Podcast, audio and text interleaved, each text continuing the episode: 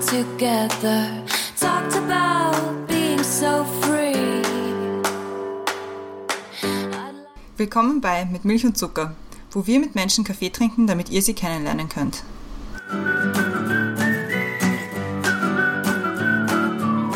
Willkommen zurück bei Mit Milch und Zucker. Neue Woche, neue Folge. Mein Name ist Christiane und im Zoom-Fenster neben mir ist wie immer die Brenda. Hallo Brenda. Hallo Christiane. Im Zoom-Fenster unter uns ist unser heutiger Gast und auf den wir uns schon sehr freuen. Und zwar ist das heute der Roman. Hallo, grüß dich.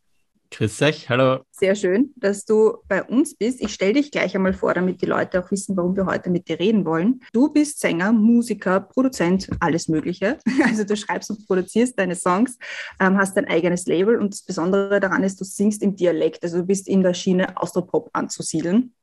Stehst schon Mhm. seit deiner Kindheit auf der Bühne, warst mit deiner ersten Band auch in der Arena unterwegs, bei diversen Bandwettbewerben. Also du lebst quasi in der Musikwelt. Man hat dich vielleicht auch bei der großen Chance gesehen, da warst du, bist du sogar bis ins Finale gekommen und hast auch schon mit relativ bekannten Leuten zusammengearbeitet, wie zum Beispiel Guy Chambers, der Songwriter von Robbie Williams, oder Neil Tyler, der Gitarrist von Robbie Williams und so weiter und so fort. Und man kann sich jetzt vielleicht schon denken, worum es ein bisschen gehen wird heute. Aber das überlasse ich der Brenda, die das Thema erklärt. Ja, das Thema, es, es hat ein bisschen einen Twist, das Thema. Und zwar hat es ein bisschen mit einem, einem deiner Lieder zu tun. Und zwar, es gehört vielmehr geschmust oder schmusen gehört. Ein Soundtrack zum Valentinstag. Weil nämlich heute Valentinstag ist, haben wir uns gedacht, das passt irgendwie sehr gut. Und die Caro hat auch vorgeschlagen, dich überhaupt mit Milch und Zucker einzuladen und damit die Brücke zum Valentinstag zu schlagen. Aber wir haben viel mehr Fragen. Und zwar zum Beispiel, welche deiner Songs sind noch Valentinstags-related, welche eher nicht. Wie ist dein Songschreibprozess? Ob es eine bewusste Entscheidung war, im Dialekt zu singen? Und ganz grundsätzlich interessiert uns immer, wie dein Weg in die Musik war und wohin er dich noch führen soll. Das haben wir uns so überlegt, das Thema. Aber wir fangen wie immer an mit den Questions to go und Christiane hat die erste. Genau. Bist du bereit? Ich bin bereit. Sehr gut. Film oder Serie? Film. Ausschlafen oder früh aufstehen? Früh aufstehen. Inspiration hole ich mir durch. Bücher. Als Kind wollte ich werden. Zauberer. Was ist der beste Ratschlag, den du je bekommen hast? Wahrheit ist wie Wasser. Sie findet ihren Weg. Womit kann man dir eine Freude bereiten? Kaffee. Wenn du ein Video haben könntest von einer Situation deiner Wahl aus deinem Leben, welche wäre es? Von meiner Taufe. Abschalten kann ich am besten bei. Beim Autofahren. Bei welcher Tätigkeit hast du das letzte Mal die Zeit vergessen? Beim Gitarrespielen. Danke sagen möchte ich. Dauernd. Wie trinkst du deinen Kaffee? Schwarz. Perfekt. Und die Questions to go sind gemeistert. Wir sind durch. Kannst Okay. kannst einmal tief durchatmen. Sehr gut gemacht. Wir schießen gleich die erste mit Milch- und Zuckerfrage hinterher. Und du hast ja schon gesagt, man kann dir eine Freude machen mit Kaffee. Also schätze ich, dass du schon einige Kaffees getrunken hast. Und zwar ist die erste mit Milch- und Zuckerfrage, was ist oder war der beste Kaffee, den du in deinem Leben getrunken hast? Weil da geht es ja oft nicht um den Geschmack generell, sondern um die Gesellschaft oder die Umgebung, in der man den getrunken hat. Ja, das stimmt. Da gibt es diesen griechischen Kaffee, den man so in einem kleinen Kännchen macht, wo unten dann der ganz feine Sud schwimmt. Eigentlich ein grausliches Zeug, aber wenn man das das erste Mal im Urlaub am Strand getrunken hat, dann steht man drauf. Und wenn ich in einem griechischen Restaurant bin, bestelle ich mir den immer. Und alle fragen, wie kannst du das trinken? Aber mit dieser Verbindung ist es einfach Urlaub. Du hast ja bei den Questions so gesagt, man kann dir eine Freude machen mit Kaffee. Ist das gekochter Kaffee? Ist das Kaffee miteinander trinken? Ist das Kaffeebohnen? Ist es eine gute Kaffeetasse? Was genau ist es? Ich finde, die Mischung macht's. Also der Kaffee muss gut sein aus einer echten Bohne, so nicht das Kapselzeug. Also wirklich frisch gemahlen und dann so ein cremiger Espresso.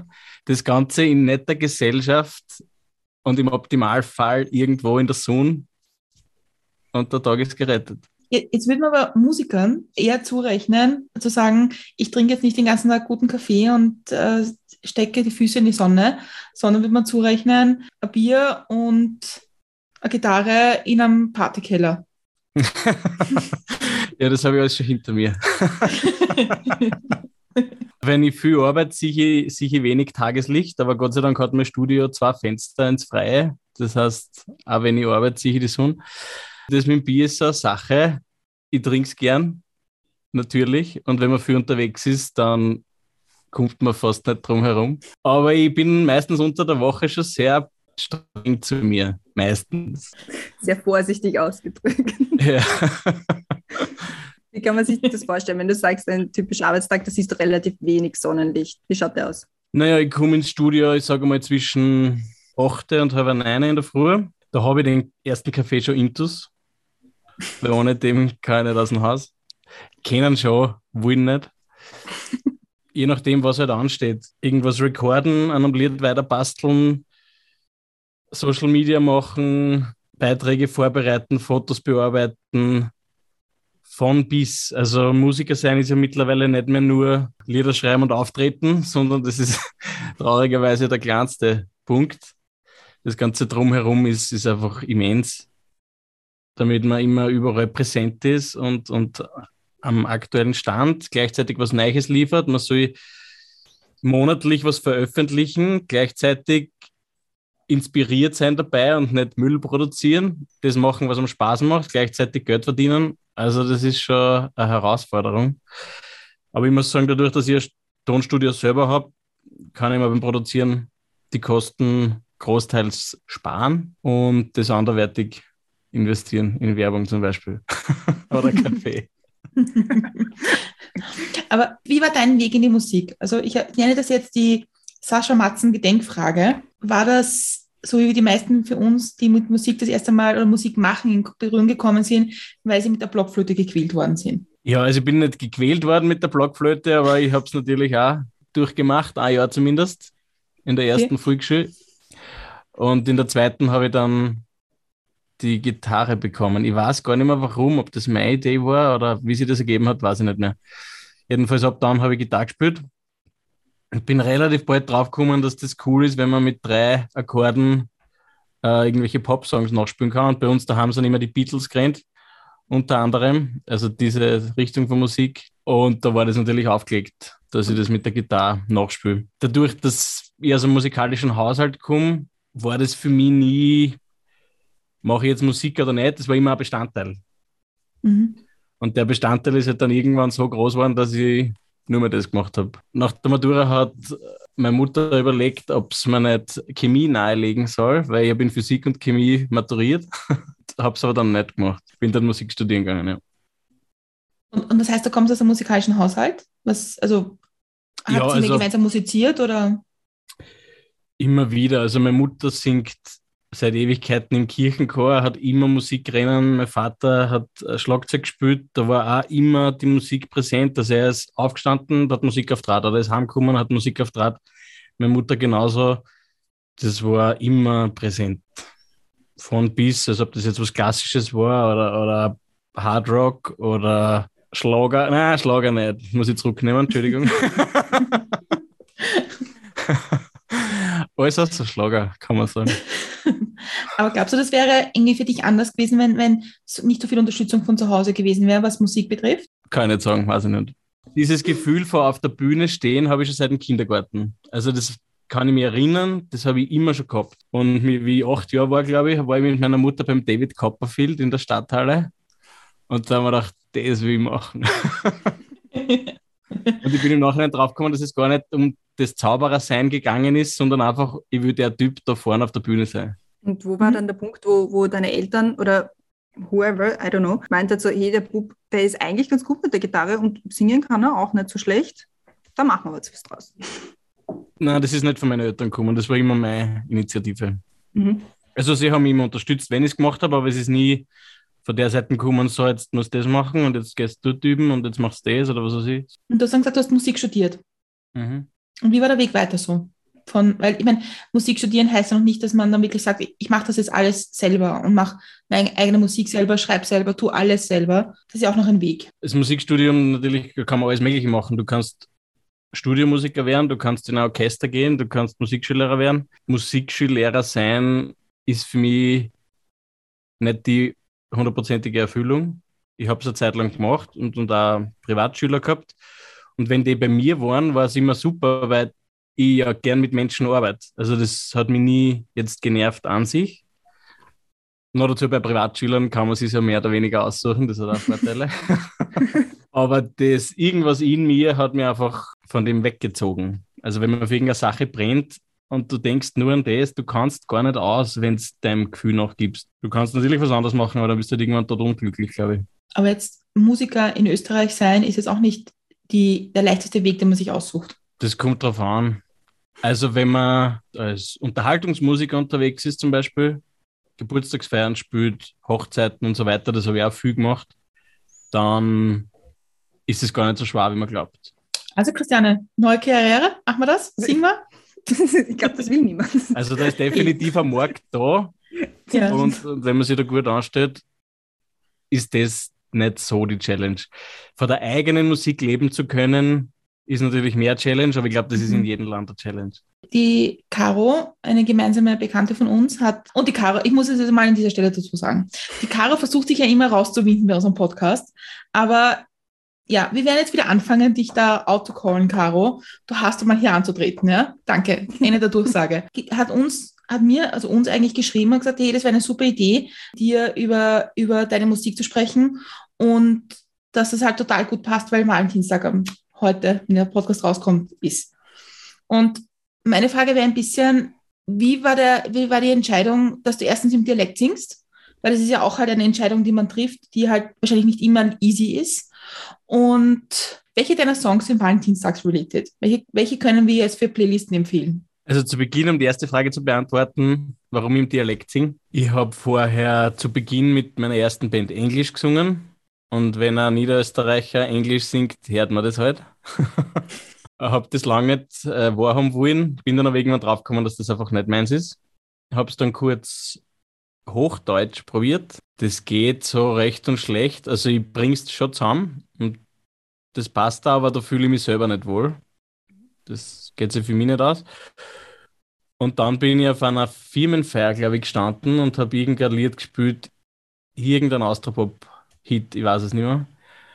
Und zuerst waren wir so mehr im Hintergrund und plötzlich tragen sie alle her zu uns, singen mit und das ist eine Mörderstimmung. Und ich denke mir, ich Trottel, ist mir das die letzten Jahre nie aufgefallen. Ich muss doch, wenn ich da bei mir auftreten will, einfach so singen, wie ich rede. Das war so wie Schuppen von den Augen.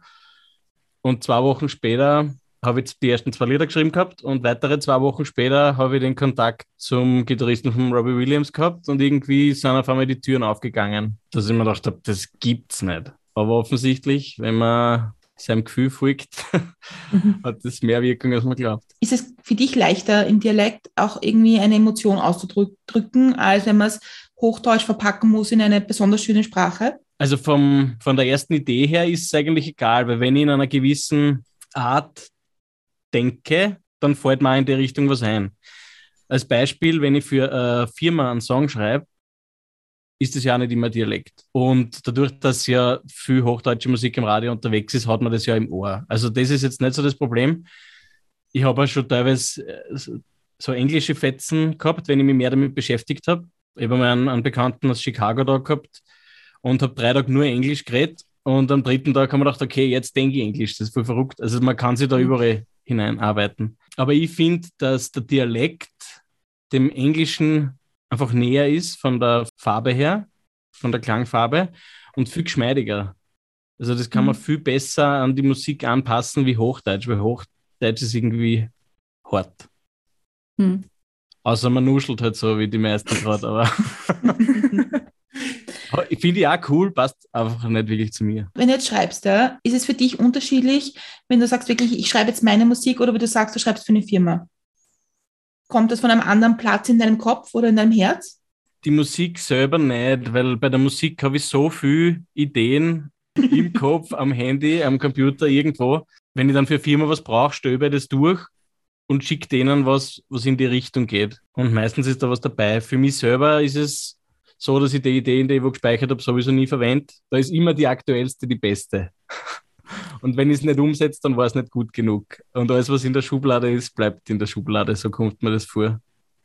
Ich denke, ah, ich muss das unbedingt aufheben und irgendwann verwerten, das ist super und dann schaue ich es nie wieder an. Hast du zuerst die Musik im Kopf oder den Text? Das ist unterschiedlich, mal so, mal so. Und was, ist für, was sind für dich die besseren Lieder? Dort, wo du zuerst Musik oder wo du zuerst Text hast? Das kann man so nicht sagen. Die besseren Lieder sind die, wo so viel wie möglich spontan passieren, irgendwie aus der Intuition heraus. Es gibt ein Lied von mir, das ist jetzt eines der wenigen Nicht-Liebeslieder, das vom Teufel. Da habe ich den Text in, ich glaube, 20 Minuten geschrieben gehabt und habe nachher nicht mehr wirklich gewusst, wie, wo der jetzt daherkommen ist. Also ich bin da gesessen am Abend und habe das einfach overtippt. Der war einfach da und das hat einfach passt.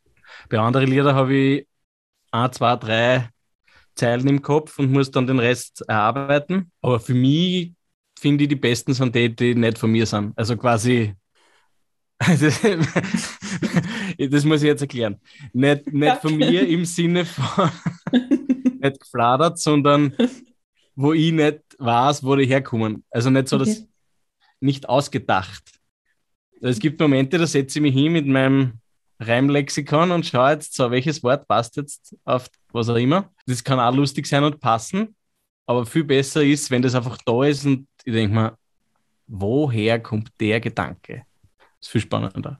Aber ist, ist, ist Musik schreiben oder Songschreiben für dich auch eine Form von Verarbeiten von schwierigen Themen oder, oder guten Themen oder Dingen, die passieren gerade in deinem Leben? Oder ist ja. es, hat es eher zu tun mit, mit was eben gesagt gerade passiert im Umfeld? Das ist immer irgendwas Aktuelles in Wahrheit. Meine Lieder sind, das, das erzähle ich eigentlich meistens, der Kern der Geschichte ist aus irgendeiner wahren Begebenheit und der Rest wird dann halt drumherum erfunden. Das heißt, ich bin wie, halt ich den ganzen Tag auf, was, was so passiert und was ich lese und mit wem ich rede und so und, und, und die besten Szenen speichere ich dann an und, und baue dann ein Lied drum. Deswegen sage ich immer, passt auf, was mit mir redet, so vielleicht jetzt ein Lied. Ich wollte dich gerade fragen, ob die Leute Angst haben, mit dir zu reden. Ich glaube, ich glaub, Angst ist es nicht. Oder gibt es auch Leute, die sagen, Herr, hat das wirklich sein müssen, dass das genau in deinem Lied vorkommt? Ich verpacke das meistens so, dass sie es nicht wissen. Und wenn ich will, dass sie es wissen, dann ist es eh so verpackt, dass sie es nur sie wissen. Also. Das, das, kann man ja nett und lustig machen, aber natürlich ist es auch, auch schwierige Sachen kann man so verpacken. Ja? Also auch Dinge, die man vielleicht Leuten nicht, also nicht jetzt im Netten sagen möchte. Das stimmt so. schon, ja. Aber da gibt es einen einfachen Schmäh, wenn man über den anderen schreiben will oder sich über den anderen beschweren will. Man schreibt es einfach über sich selber ja. Dann hast du es verpackt und der andere wird, fühlt sich aber nicht angesprochen. Aber ist das jetzt für dich als Person, ist das auch ein Ventil, mit, mit wirklich Sachen, die dich beschäftigen, umzugehen? Mhm. Oh ja, auf jeden Fall. Ist da auch wichtig, nur der Text oder kann auch wirklich ein, jetzt Gitarre spielen oder, oder die Musik dazu machen? Kann das auch ein Ventil für dich sein oder muss es Text sein? Wenn ich die Gitarre als Ventil verwende, kann schon passieren, dass, dass mir irgendwas einfällt, aber das ist nicht so gezielt wie beim Textschreiben. Das ist eher so, beim Gitarrespielen setze ich mich hin, verliere mich in der Welt, in der Musikwelt und passt. Wenn es cool ist, nehme ich es aufs Handy auf und lass verschwinden. aber beim Text ist es mehr, wenn mich was wirklich sehr beschäftigt, dass ich das dann versuche, so gut es geht, in Worte zu verpacken. Ja. Und mir sind auch die Texte auf gewisse Art und Weise wichtiger als die Musik. Bei Texten ist mir sehr wichtig, dass sie von mir kommen wenn wer anderer ein Lied schreibt und sagt, da nimm das Lied, schreibe einen Text dazu, mache ich es auch. Da bin ich nicht so hagelig. Du hast jetzt schon wieder gesagt, dass du halt manche Sachen dann einfach verschwinden lässt. Findest du, du bist sehr perfektionistisch? Das kommt sehr drauf an. ja, wenn ich so Lieder produziere, meine eigenen Sachen, da bin ich schon perfektionistisch und jedes noch so kleine Dingerl tue ich hundertmal ausbessern, auch wenn es nachher nicht besser ist. Aber da, da kann ich mich schon ziemlich einsteigern. Andere Sachen wiederum sind mir wurscht. Also ich bin jetzt kein krankhafter Perfektionist, auf keinen Fall. Also mhm. die Leute, die sich das jetzt anhören und mich kennen, die lachen jetzt wahrscheinlich. Würden die sagen, du bist Perfektionist? Nein, eben nicht. okay. Woher weißt du dann, ob das Lied fertig ist? Meistens lege ich mir selber ein, ein Zeitlimit, wo dann auch schon wer anderer Bescheid weiß oder ein Veröffentlichungsdatum mhm. oder so und dann muss es einfach fertig werden. Ich wollte fragen, wie das auch für dich ist, wenn, wenn du deine Songs selber produzierst und im eigenen Studio bist und so weiter, wie eine Feedbackschleife funktioniert. Weil ja viele andere Musikerinnen und Musiker haben halt ein gewisses Umfeld, das da mithilft. Wie ist das bei dir? Ich habe das so immer wieder mal gemacht, dass ich das verschiedensten Leuten vorgespielt habe, vor allem halbfertige Sachen und bin draufgekommen, dass das überhaupt nichts bringt. Für mich jetzt. Mhm. Weil jeder hat einfach eine andere Realität und eine andere Wahrnehmung. Und jeder hört was anderes und jeder glaubt, es muss in eine andere Richtung gehen. Und unterm Strich kommt nicht das raus, was ich will. Das heißt, wenn ich ein Lied wem vorspiele, dann ist das, ich sage mal, zu 95% fertig oder 99, lass mir dann noch Feedback geben. ich für mich selber habe schon so eine Feedback-Schleife, weil die erste Idee, wenn die mal aufgenommen ist, kommt es mir meistens extrem super vor. Und dann lasse ich es halt ein bisschen ruhen. Nächsten Tag, nächste Woche, manchmal nächstes Monat, manchmal in einem halben Jahr erst wieder, je nachdem, was ich für einen Stress mit dem Lied habe. Und es gibt Lieder, die hört man sich an und denkt man, boah, das ist leibend, da muss ich unbedingt weiterarbeiten. Und bei manchen Liedern weiß ich mir nichts anzufangen damit. Also das, das ist zwar da, aber da habe ich keine Idee dazu, da habe ich kein Gespiel dazu und lasse das einfach liegen. Aktuell habe ich so ein in der Arbeit. Das ist jetzt die nächste Single, die Mitte März rauskommt. Die habe ich geschrieben kurz vor Corona. Habe das dann im, im ersten Corona-Sommer sozusagen mit Band aufgenommen im Studio. Und seitdem ist es gelegen, weil mir einfach nichts dazu eingefallen ist und ich nicht gewusst habe, was mache ich für einen Text und hin und her. Und jetzt vor zwei Wochen plötzlich war das da und haben gedacht, geil, ich muss das fertig machen. Das heißt, die Lieder tauchen manchmal wieder auf und dann sind sie extrem präsent und die, die nicht so gut sind oder ich nicht so gut finde, bleiben halt liegen. Also die zweite Zuckerfrage ist, was kann man von dir lernen? Und ich hänge jetzt noch was dran und wieder zurückzukommen auf eine Frage, die ich noch vorher gestellt habe. Was ist aus deiner Blockflötenkarriere geworden? die Blockflöten, die ich habe, liegen, die liegen da im nächsten Raum, gut verpackt und ich hoffe, es packt nicht so schnell aus. Blockflöte klingt nicht einmal leibend, wenn es wer kann, finde ich. Also wenn es wen kennt, der das kann und mich davon überzeugt, dass das leibend klingt oder leibend klingen kann, dann bitte gerne zu mir. Aber Blockflöte, das ist so, ja, keine Ahnung. Ja, wir würden auch suchen jemanden, der Blockflöte-Lehrerin oder Lehrer ist, um mal mit den Leuten zu sprechen, weil, also es ist eine Geschichte, vielleicht ist es vielmehr meine Geschichte, aber ähm, wenn man oft mit Leuten spricht, die sich für Musik interessieren und sagen, ich wollte immer ein Instrument lernen, ich wollte immer Mus also singen oder Musik machen, dass das oft scheitert daran, dass die Kinder mit Blockflöten gequält werden, bis sie sagen, sicher nicht mehr. Nein, ich weiß es nicht, warum die Blockflöte, die Leute glauben wahrscheinlich, weil es einfach ist. Aber Klavier ist auch einfach. Vor allem zum Beginnen. Ich meine, es ist urleicht. Ich meine, ich rede jetzt nicht von der Mondscheinsonate, aber. Alle meine Entchen, das geht schon. Es ist halt, also in, in, meiner, in, in meiner Volksschulzeit, wir wollten nicht alle Gitarre lernen. Es hat immer geheißen, bevor man Gitarre lernen darf, muss man Blockflöte können. Ja, das ist komplett überholt. Das ist meiner Meinung nach ein kompletter Schwachsinn. Und deswegen ist es irgendwie auch wichtig, finde ich, auch Kindern Mut zu machen, dass die Blockflöte irgendwann verschwinden wird aus dem Leben. ja, ich würde jetzt nicht die, die Blockflöte und die damit ähm, verbundenen Blockflötistinnen verkraulen, aber ich verstehe es auch nicht. Nein, ich, ich, ich auch nicht, aber mich würde es mal interessieren, warum das so in der, in der Musiklehre drinnen ist. Aber viel mehr interessiert uns, was man von dir sonst noch lernen kann. Tanja kochen zum Beispiel. Das kann ich wirklich gut, finde ich. Klavierspiel? Ja, Klavier, das mache ich nur für mich selber. Das mache ich zwar gern, aber das kann ich nicht so gut, dass es auf eine Bühne bringen wird. Es reicht fürs Produzieren, so ein paar Hintergründe einspülen und so. Da kann man ja alles zurechtrücken, wenn man sich verspült hat. aber ich bin jetzt kein begnadeter Pianist. Was kann man von mir lernen? Ich glaube, man kann sehr gut von mir lernen Resilienz. Ah. Hui. Also früher habe ich immer gesagt Wurstigkeit. Mhm. Aber das klingt immer so negativ.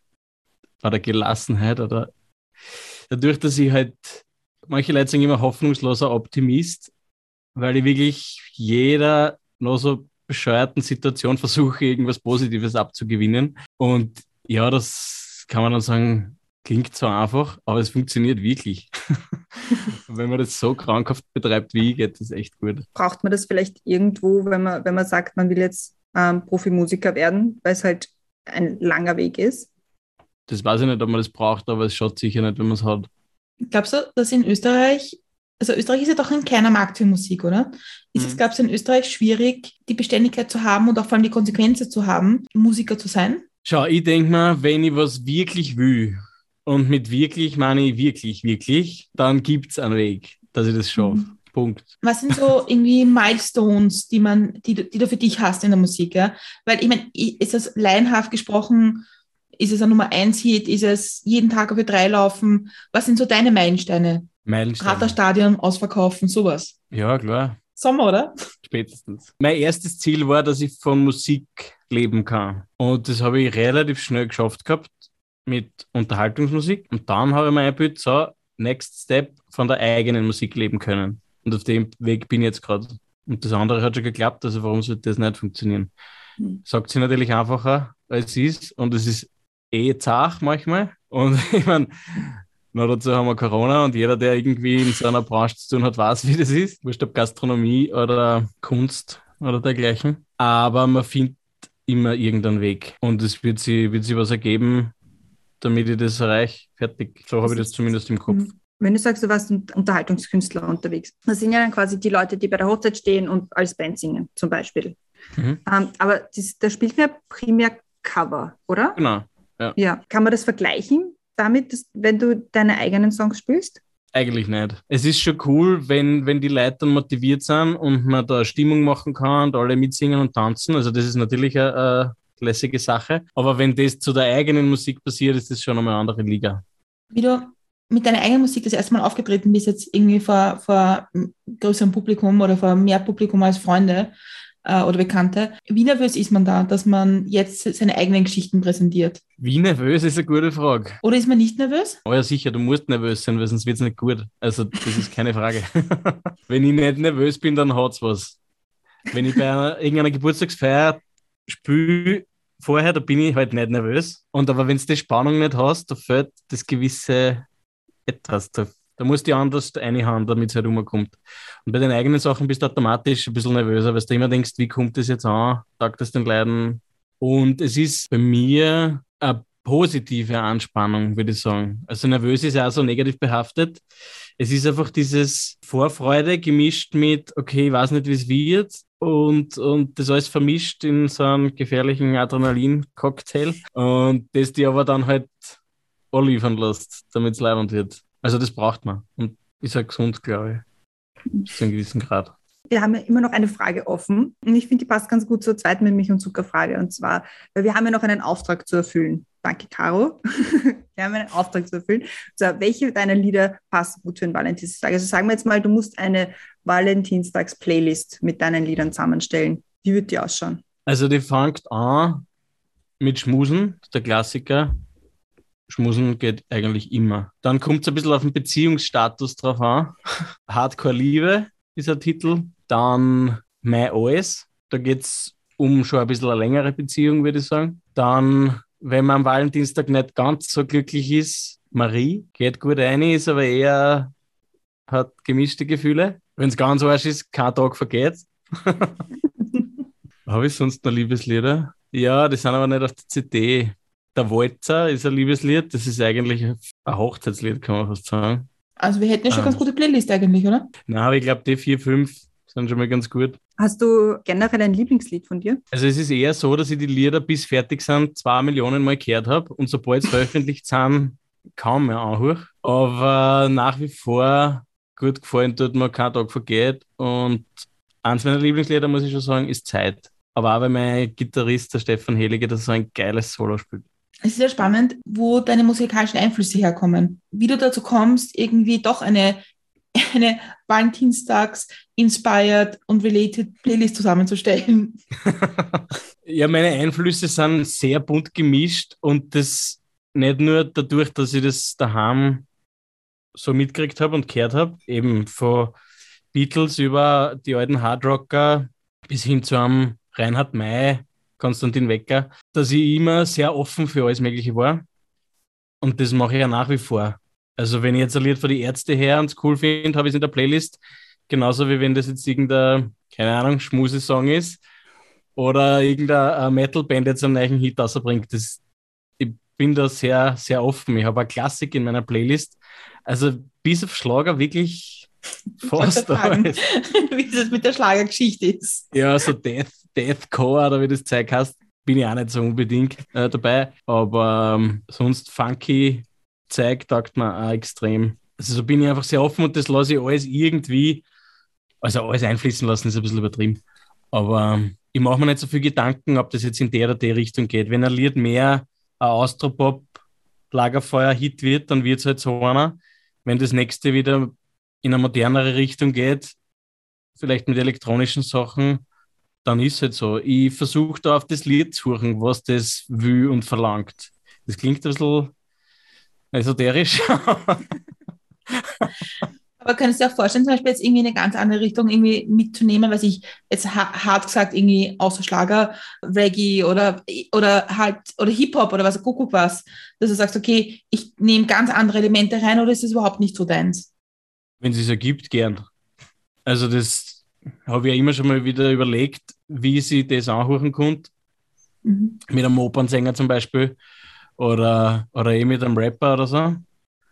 Aber wenn die Zeit da ist, dann wird es schon geben und dann passt's. Man hört so ein bisschen eine Aversion gegen Schlager raus. Aversion ist das falsche Wort. Na, worauf ich hinaus will, ist, wenn man im Dialekt singt, auf Deutsch, dann hat man da nicht, läuft man da nicht irgendwie in Gefahr, relativ schnell in die Schlagerrichtung gesehen zu werden? Ja, das kann durchaus passieren. Man muss auch aufpassen, oder ich muss auch aufpassen, dass ich erstens von der Musik her, wie soll ich sagen, wenn man Deutsch singt, und einen Popsong hat, jetzt einen instrumentalen Popsong, und ich singe da einen deutschen Text drauf, klingt das extrem schnell nach Schlager. Sobald ich einen englischen Text drauf singe, klingt es nach Wordhit. Jetzt übertrieben formuliert. Das ist beim, beim Hochdeutschen noch gefährlicher als im Dialekt, aber da kann man sich halt dadurch helfen, dass man nicht immer den gleichen Schlagzeugbeat verwendet, der halt von vorn bis hinten gleich durchgeht. Das macht schon ein bisschen einen Unterschied. Und, das haben wir wieder bei meinem Steckenpferd, eben beim Text. Wenn der Text nicht so sauseicht ist und so vorhersehbar, dann ist es auch klar mal nicht mehr Schlager. Und wie ist es eigentlich, wenn du, wenn du singst jetzt im ostösterreichischen Dialekt? Gibt es dann Leute aus irgendwas Westösterreich, die sagen, Alter, ich verstehe kein Wort, was du singst? Oder um was geht es da In die Richtung habe ich das noch nie gehört. Ich gehört schon eher. Und ich weiß es auch von Bekannten oder, oder auch von ja, sonstigen Künstlern. Unser Dialekt ich bin ja so quasi Niederösterreich, Wienerisch ein bisschen, die Einflüsse. Das kommt auch in gewissen Gebieten in Deutschland ganz gut an. Mhm. Also die finden das charmant. Mhm. die hören uns die Deutschen ja an. ja, aber es gibt, also ich denke mal, sind wir bei diesem Lied, bei dem C-Fix, ich habe das echt googeln müssen, was das heißt. Aus ja, das ich gewusst, aber das ist ein sehr, bei uns ist das ein uraltes Wort, das verwendet kein Mensch. Hm, ich, ich kannte das nicht, aber es mhm. macht auch meinen Migrationshintergrund vielleicht. Aber kommen wir zur dritten großen mit Milch und Zuckerfrage, die da ein bisschen dazu passt. Und zwar ist das, was bringt dich zum Lachen? sehr schnell, sehr viel. Also ich bin schon ein eher humorvoller Mensch und ich kann über jeden Plätzchen lachen. Da war wer anderer sagt, wie kannst du das lustig finden? wie kannst du das nicht lustig finden?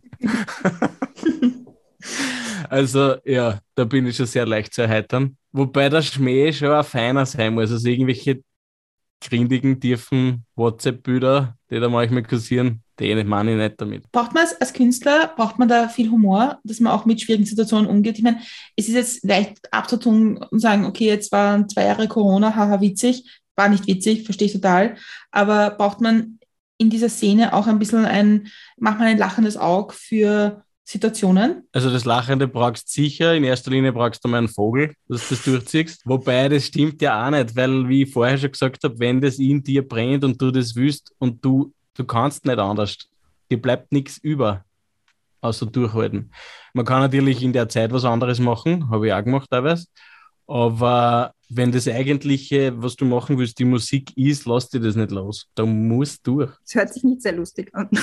Es ist nicht immer lustig, absolut nicht. Manchmal mhm. denke ich mir, da fühle ich mich so, wie ich bin in meinem Körper und ich fahre jetzt mit, und, aber ich kann halt nicht aussteigen ich glaube, es ist halt auch extrem, für Leute, die nicht in der kreativen Branche sind, ist es extrem schwer zu verstehen, dass es ein Job ist. Dass es nicht nur ist, haha, lustig, wie ich vorher, wie ich es am Anfang gesagt habe, im Bierkeller, im Partykeller sitzen, Bier trinken, ein bisschen Musik machen, tralala, tralala und dann Konzerte spielen, sondern dass es ein richtiger Job ist und dass es viel, viel zu tun ist und viel mehr ist einfach nur als musizieren. Mhm. das finde ich schon ein bisschen schade, dass das so hart ist und dass man sich immer so rechtfertigen muss dafür, mhm. dass man das macht. Weil das, wie du sagst, wirkt immer so, naja gut, der will nichts hackeln, so auf die Art. Aber das eigentlich genau das Gegenteil davor ist, ist ja die Sache. Und dieser Zwiespalt zwischen, ich will das tun, weil das in mir brennt, gleichzeitig realistisch bleiben und sagen, okay, kann ich schon so viel damit verdienen, dass sich das ausgeht?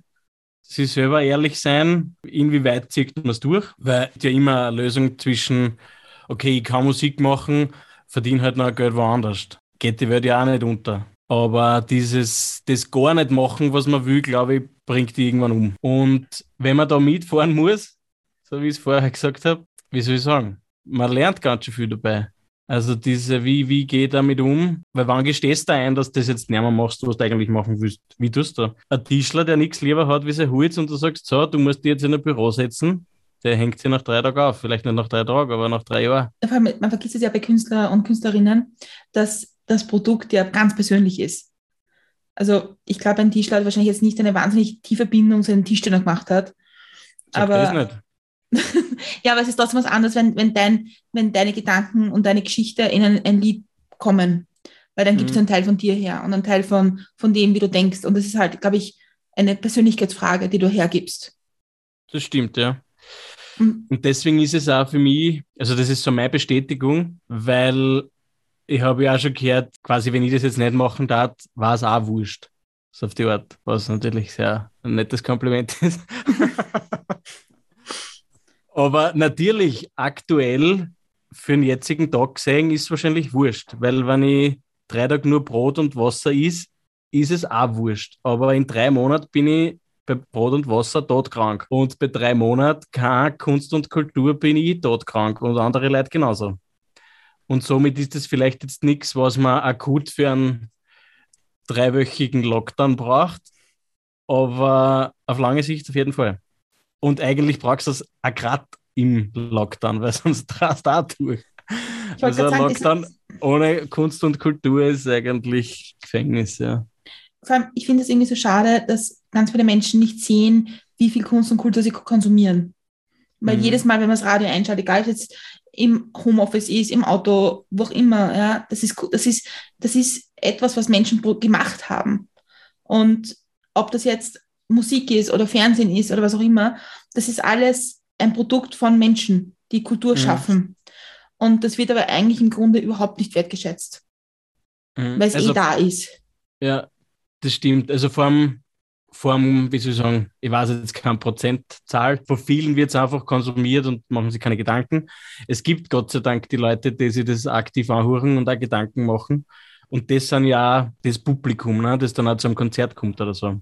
Und wenn ich jetzt ein Lied veröffentliche und kriege dann Reaktionen drauf, von bis super Text oder find mich wieder oder du hast meine Situation genau erwischt oder solche Sachen. Mich hat so oft eine Musik oder ein Text von irgendwem so berührt und mir in irgendeiner gewissen Situation so geholfen, dass ich mir denke, ohne den hätte ich das nicht so überstanden. Und da denke ich mir, genau so geht es anderen Leuten wieder mit meiner Musik. Und wenn das nur drei sind, ist, hat es sich schon auszahlt. Aber deswegen, ich glaube, deswegen ist es auch so wichtig, lokale Künstlerinnen und Künstler zu unterstützen, weil das ist irgendwie aus dem Umfeld. Und man kann, also ich, ich natürlich sind Riesenkonzerte super, aber ich finde es total spannend, irgendwie Musik zu konsumieren von Menschen, die jetzt aus meinem Umfeld kommen oder aus deinem oder Christiane, wie auch immer. Nämlich, weil das, weil die auch das verarbeiten, was bei uns gerade passiert, auf eine gewisse Art. Und deswegen ist es jetzt mal wichtig zu sagen, wo man dich als nächstes sehen kann und hören kann und unterstützen kann, dass es lokale Musikerinnen und Musiker gibt. Naja, ja, das Einfachste ist, gleich mal auf irgendeiner Streaming-Plattform meinen Namen eingeben und sie die Lieder alle einspeichern in die Favoriten-Playlist. Und man kann mir auf Facebook, Instagram, YouTube das Ganze. Eh klar. Aus jetziger Sicht am 23. April in der Wiener Stadthalle, Halle F, gibt noch genügend Karten. Die Leute trauen sich alle noch nicht kaufen. Mhm. Also alle nicht, es sind schon welche verkauft, aber wir haben, wir haben überlegt, ob wir es Corona-bedingt bedingt verschieben, aber ich glaube, es geht sich aus. Also ich hätte auch Karten für März für ein Konzert, also ich hoffe, dass beides stattfindet. Ja, das hoffe ich sehr. Ja, das wird schon passen. Es muss jetzt Ah. mal werden. Wie lange bist du schon nicht mehr auf der Bühne gestanden? Boah, das ist eine gute Frage. Ich glaube Anfang November, kurz vorm, kurz vorm Herbst, Lockdown. Ich glaube sogar direkt das Wochenende davor. ah, ja. okay. Hm. Wie groß ist die Vorfreude? ja, da war es noch ein bisschen weit weg. Natürlich habe ich auch Vorfreude, aber ich freue mich nur vorsichtig. Deswegen Vorfreude. Und wenn wir jetzt schon so über die, über die Planung sprechen und über die nächste Zeit, stelle ich dir die letzte mit Milch und Zucker Frage. Und zwar, reisen wir gemeinsam in die Zukunft. Das sind fünf Jahre vergangen. Es ist das Jahr 2027. Was ist im besten Fall in den letzten fünf Jahren in deinem Leben passiert? Ich habe wahrscheinlich das fünfte Album mindestens fertig oder das siebte. Habe auch schon mein erstes Buch veröffentlicht, an dem schreibe ich gerade. Zum Thema, das Buch? Hardcore Liebe. Uh. Es ist zumindest der Arbeitstitel. Ja, es ist mehr so ein äh, Unterhaltungsroman. Valentinstag 2023 melden wir uns dann an, Ja, dass wir über das Buch reden. das geht gut, ja. Das kommt sich ausgehen. Okay, sehr gut. Ja, was noch? Da habe ich dann die große Stadthalle schon zwei, dreimal gefüllt und mache immer so gemütliche Tourneen durch den deutschsprachigen Raum. So mit 15, 20 Konzerte und dann verzupfen wir wieder ins Studio. genau, 50 Konzerte sein pro Jahr. Challenge, Also wenn Corona vorbei ist, ist das kein Challenge. nicht? Naja, ein Konzert pro Woche, fast. Mathematik, Frau Mathematikprofessor Körner. ja, mit, mit, äh, mit. Rechnen habe ich es nicht so, aber zwischen 30 und 50 sollte es schon leicht ausgehen. Aber ist Konzerte spielen für dich irgendwie das Highlight im Musikerleben? Oder ist es, oder ist es nur ein cooles Beiwerk? Das Highlight ist eigentlich der Morgen danach. Na klar ist der Moment, wo du auf der Bühne stehst, einer der besten, das ist keine Frage. Zu dem fiebern alle immer hin, das ist klar. Aber wenn man so einen geilen Auftritt erledigt hat und mit dem im Gepäck quasi am nächsten Morgen dann beim Frühstück sitzt, das ist so, so ein angenehmes, ich habe was, ich hab was geschafft oder habe was gemacht und, und bin so, weißt du, bist erfüllt und zufrieden gleichzeitig irgendwie, hast einmal, bist einen Moment mal nicht getrieben. Aber kannst du nach so einem Konzert schlafen? Oder ist das so hoch, der Adrenalinspiegel, dass gar nicht geht? Das kommt auf die Biermenge drauf an. Schönen Gruß an Marco Pogo an der Stelle. Schlafen du eigentlich immer gut. Wir haben das mit Marco Pogo besprochen. Ich finde es irgendwie spannend, so diesem, also ich kann mir vorstellen, diesen Moment, bevor ein Konzert anfängt, bevor man auf die Bühne geht, dass da irgendwie der Pegel sehr hoch ist an, an Aufregung. Es ist in, in meiner naiven Sichtweise vom Musikspiel, ist das irgendwie der Moment, der, der wirklich, also wirklich aufregend ist. Ist es eh. Und es ist so meistens dies, die erste Nummer, wo man noch ein bisschen zu tun hat, dass die Finger das tun, was man will. Aber ab, ab dem zweiten Lied geht es meistens. Es kann schon sein, dass während dem Konzert, wenn du irgendwelche Passagen hast, die wi- wichtig sind oder du irgendwie ähm, dazu Gedanken machst über den Text. Wenn man sich anfängt zum Gedanken machen, dann vergisst man sicher was. Absichtlich nicht dran denken ist eine Kunst. Hast du meinen Text vergessen? Ja, sicher. Aber ich habe. Gott sei Dank meistens ein paar, ein paar Fans dabei, die den schon kennen. Das finde ich cool. Das ist praktisch. Das ist schon praktisch, ja. Da kann man dann so tun, wie wenn man jetzt das Volk singen lässt, Volksgesang. Na, und dann passt es. Also ja, und wenn nicht, fangst du halt nochmal an, meine Güte. Das ist halt mehr, für mich mehr Unterhaltungscharakter. Ich bin ja kein Philharmoniker. Wir wieder Der zurück beim seinen Job Perfektionistisch. Angst haben muss. Ja, das, Was, was ist cooler? Festival, Konzert, kleines Konzert, großes Konzert, kleine Bühne, große Bühne. Was ist, was ist also cool ist definitiv ein Konzert, wo die Leute wegen dir kommen. Mhm. Auf dem Festival ist es halt eher gemischt. Natürlich kann man neue, neue kriegen, aber wenn die Leute wirklich nur zu dir kommen, ist es was anderes. Mhm. Und große oder kleine Bühne kann man fast nicht vergleichen. Weil eine kleine Bühne oder keine Bühne mit, mit 20, 30 Leuten kann extrem viel Spaß machen und, und, und eine super Stimmung entstehen, weil du halt einfach so auf Augenhöhe bist. Und bei einem großen Konzert ist es halt, die, ich sage mal, die Wucht, wenn eine Band über die PA anschiebt und halt ein paar hundert Leute unterhält. Das, das ist wie Radlfahren und Motorradfahren. Keine Ahnung, ist ab. Also ich kann nicht Motorrad fahren, aber ich stelle mir beides, beides cool vor das ist doch was Unterschiedliches auf zwei Raffen. Ist das ein hinkender Vergleich oder ein rollender?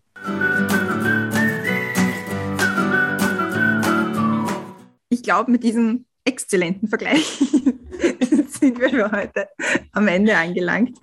Du hast vorher eh schon gesagt, wo man dich überall finden kann. Wir werden es bei uns noch überall in die Shownotes eingeben. Und auf dem Blog und auf Instagram. Also man wird auf jeden Fall zu dir finden. Gibt es ansonsten noch was, was du den Hörerinnen und Hörern gerne sagen möchtest, deine Botschaft an die Welt? Meine Botschaft. Also erstens, lokale Künstler unterstützen oder die, die man kennt oder die halt nicht noch, noch nicht die Kohle übers Radio und sonst wie verdienen, die zu unterstützen, das hilft der Zukunft und ist nachhaltig, weil äh, Zukunft ohne Musik ist einfach beschissen.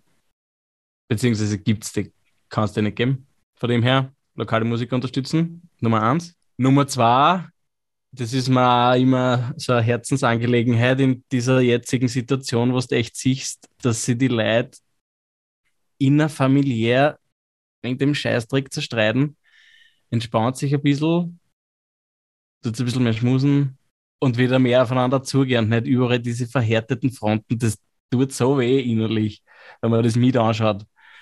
Alter, der Virus ist irgendwann wieder weg, aber, oder sagt man das Virus? aber verstehe sollte man es nachher auch wieder. Und das ist mir wirklich ein Anliegen, dass ich das bei jeder Gelegenheit anbringe, weil das hat ja keinen Sinn, sich wegen sowas zum Zerstreiten.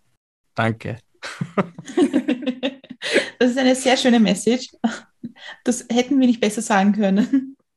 Ähm, mir bleibt jetzt noch zu sagen, danke irgendwie für den Einblick in deine Welt und in deine Musik und in deine, deinen Prozess und in deine Blockflötenkarriere und deine Nicht-Schlagerkarriere. Es war wirklich spannend und wir würden sehr empfehlen, Tickets für die Stadthalle zu kaufen. Unbedingt, sehr empfehlenswert. Mhm. Ich werde das jetzt dann gleich machen. Das wird sehr geschmacksintensiv. Ja, das sind wir, da freuen wir uns ja drauf. Apropos geschmacksintensiv, die nächste Single heißt Feinschmecker. Okay.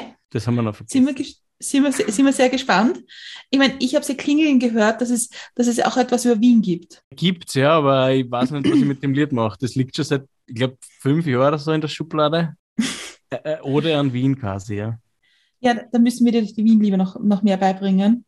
Ich habe jetzt zehn Jahre in Wien gewohnt, von dem her kann ich es eh. ja, aber, aber wir, sind ja, wir haben da eine besondere Beziehung dazu, weil wir aus dem wunderschönen Simmering kommen. Hm. Und da, deswegen haben wir einen besonderen Blick auf die Stadt. Wird die Wien-Liebe groß mitgeschrieben. Ja. ja, aber auf jeden Fall vielen Dank und es war wirklich interessant. Und also ich kann dich hier in der Stadthalle sehen im April. Die Christiane eher schwieriger. Eher schwierig. Vielleicht per Videoanruf oder so. Aber vielen, vielen Dank auf jeden Fall. Ja, ich sage danke. Hat mich sehr gefreut. War sehr spannend und wir wünschen dir einen Happy Valentinstag. Ebenso, Bussi Bussi. also alle anderen unserer Folgen, auch über andere Musikerinnen und Musiker, findet man auf www.mitmilchundzucker.at und auf allen gängigen Podcast-Plattformen. Und jetzt Sabina, eine Wordrap-Frage. Warum ja. Milch und Zucker? Weil das die erste Frage ist, die man jemandem stellt, wenn man ihn schon besser kennt und ein Gespräch anfängt. Wie trinkst du deinen Kaffee? Nicht schlecht.